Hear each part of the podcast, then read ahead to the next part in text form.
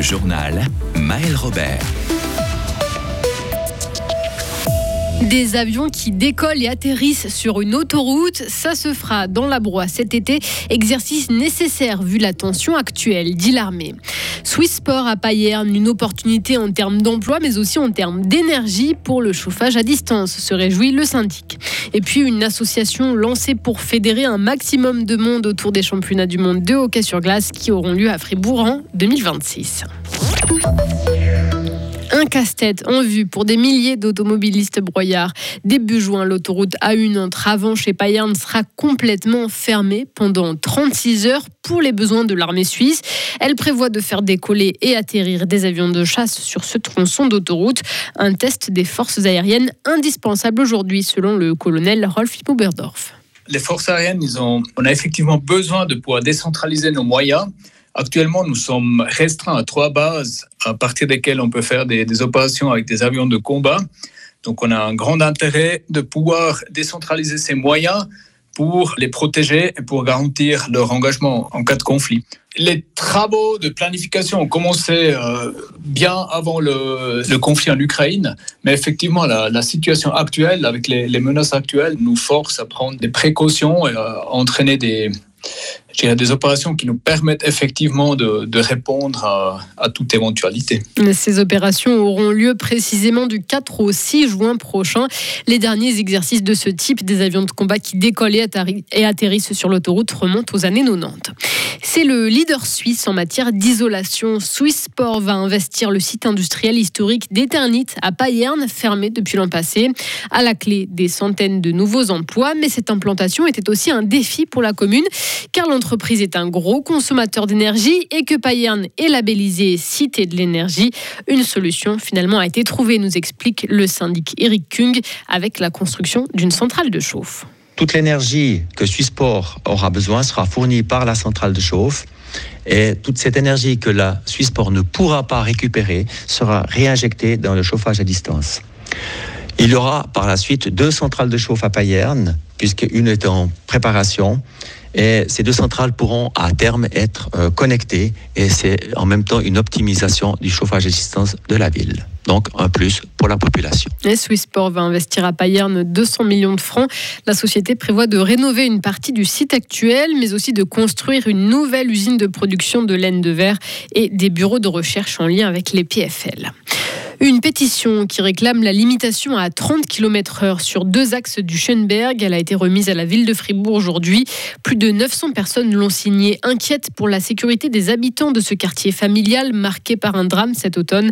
Un enfant de 5 ans tué après avoir été renversé par une voiture alors qu'il traversait la route. Des mesures urgentes doivent être prises, alerte avec gravité ses habitants.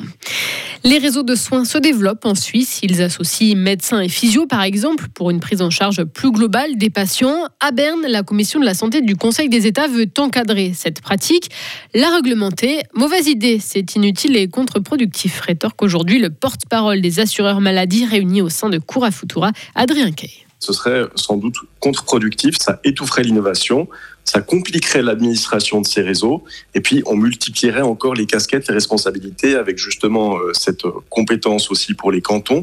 Quand on écoute aussi les fournisseurs de prestations, les médecins, ils ne sont pas du tout pour une réglementation dans le domaine, ce sont eux qui ont beaucoup développé ces réseaux de soins. C'est la possibilité de trouver des solutions gagnant-gagnant entre les fournisseurs de prestations et les assureurs. C'est utile pour le patient parce que ça permet de fournir une médecine qui est plus adaptée, où on évite les doublons. C'est aussi intéressant pour le payeur de prime parce que ça permet de réduire les coûts et in fine de réduire la prime avec des rabais qui vont jusqu'à 20% par rapport à la prime standard. L'option réseau de soins est toujours plus prisée par les assurés en Suisse qui peuvent obtenir un rabais sur leur prime qui va jusqu'à 20%. Des soldats de milice suisses pourraient à l'avenir participer à des exercices communs avec l'OTAN à l'étranger. C'est ce que dévoile un rapport du Conseil fédéral aujourd'hui. Pour l'instant, il n'y a pas les bases légales nécessaires.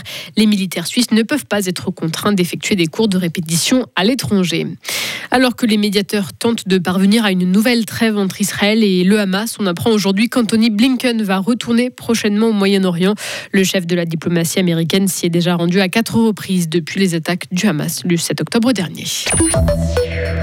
Plus petite ville de l'histoire à accueillir un championnat du monde de hockey sur glace, Fribourg a décidé d'unir ses forces. La ville, l'État et Fribourg-Gotteron travailleront ensemble sous une seule bannière, celle de l'association Events and Legacy.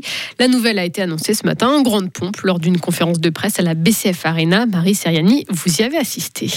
Leur mission sera de soutenir le comité d'organisation de ce championnat du monde qui se disputera à Fribourg et à Zurich dès le 15 mai 2026. L'association soutiendra mais n'aura pas le dernier mot. Par exemple, l'une de ses priorités est de parlementer pour rendre le tournoi accessible à toutes et à tous, mais la politique tarifaire n'est pas de son ressort. Petite sœur du comité d'organisation, lui-même dépendant de la Fédération internationale de hockey sur glace, Events and Legacy a les points liés. Cela ne l'empêche pas de faire preuve d'enthousiasme. L'association veut fédérer tout un canton grâce à une patinoire itinérante, une web série et une bande dessinée consacrée à l'histoire du hockey fribourgeois. Ce matin, une horloge, un compte à rebours pour être exact, a été inaugurée sur la place du Fair Play devant la patinoire. 835 jours, c'est ce qu'il reste à Fribourg pour faire monter la sauce. Et il reste encore un peu de temps. Merci beaucoup Marie. Et cette vaste opération de, de promotion sera lancée vendredi soir lors du match entre Gauthieron et Zurich. Après la cérémonie, les Dragons porteront un maillot spécialement conçu pour l'occasion.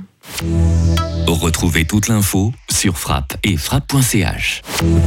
La météo avec le garage carrosserie Georges Beauvais SA à Grelais et la Ford Fiesta qui vous procure un plaisir de conduite absolu.